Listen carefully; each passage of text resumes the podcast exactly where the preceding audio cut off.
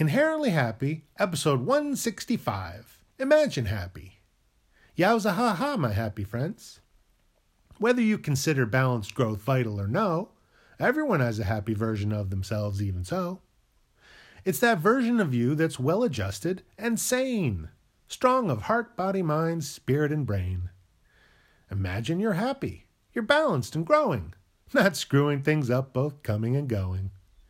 Imagine you don't get so easily offended or mad. Imagine you don't get so easily triggered or sad. Imagine you're happy. You're still you, just more focused and steady. And that the happy you that you imagine was deep within you already. Because just imagining happy is a step towards realization, picturing balanced growth leading to your happy activation. So, imagine happy is you, and you are happy. Take all the time you need, but make it snappy. Happy is not some distant abstract notion. Happy is balance and growth set in motion.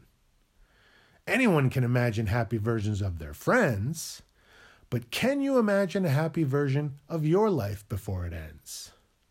It doesn't make you a dreamer to picture a better life if you put in the work. And your life isn't diminished if you happen to like dreaming. If anything, it's a perk. When you imagine happy, you can't help but take a step closer to realizing it. The happy you that you've always wanted to be is nothing short of the perfect fit. Imagine happy, be happy. Ha ha, yowza.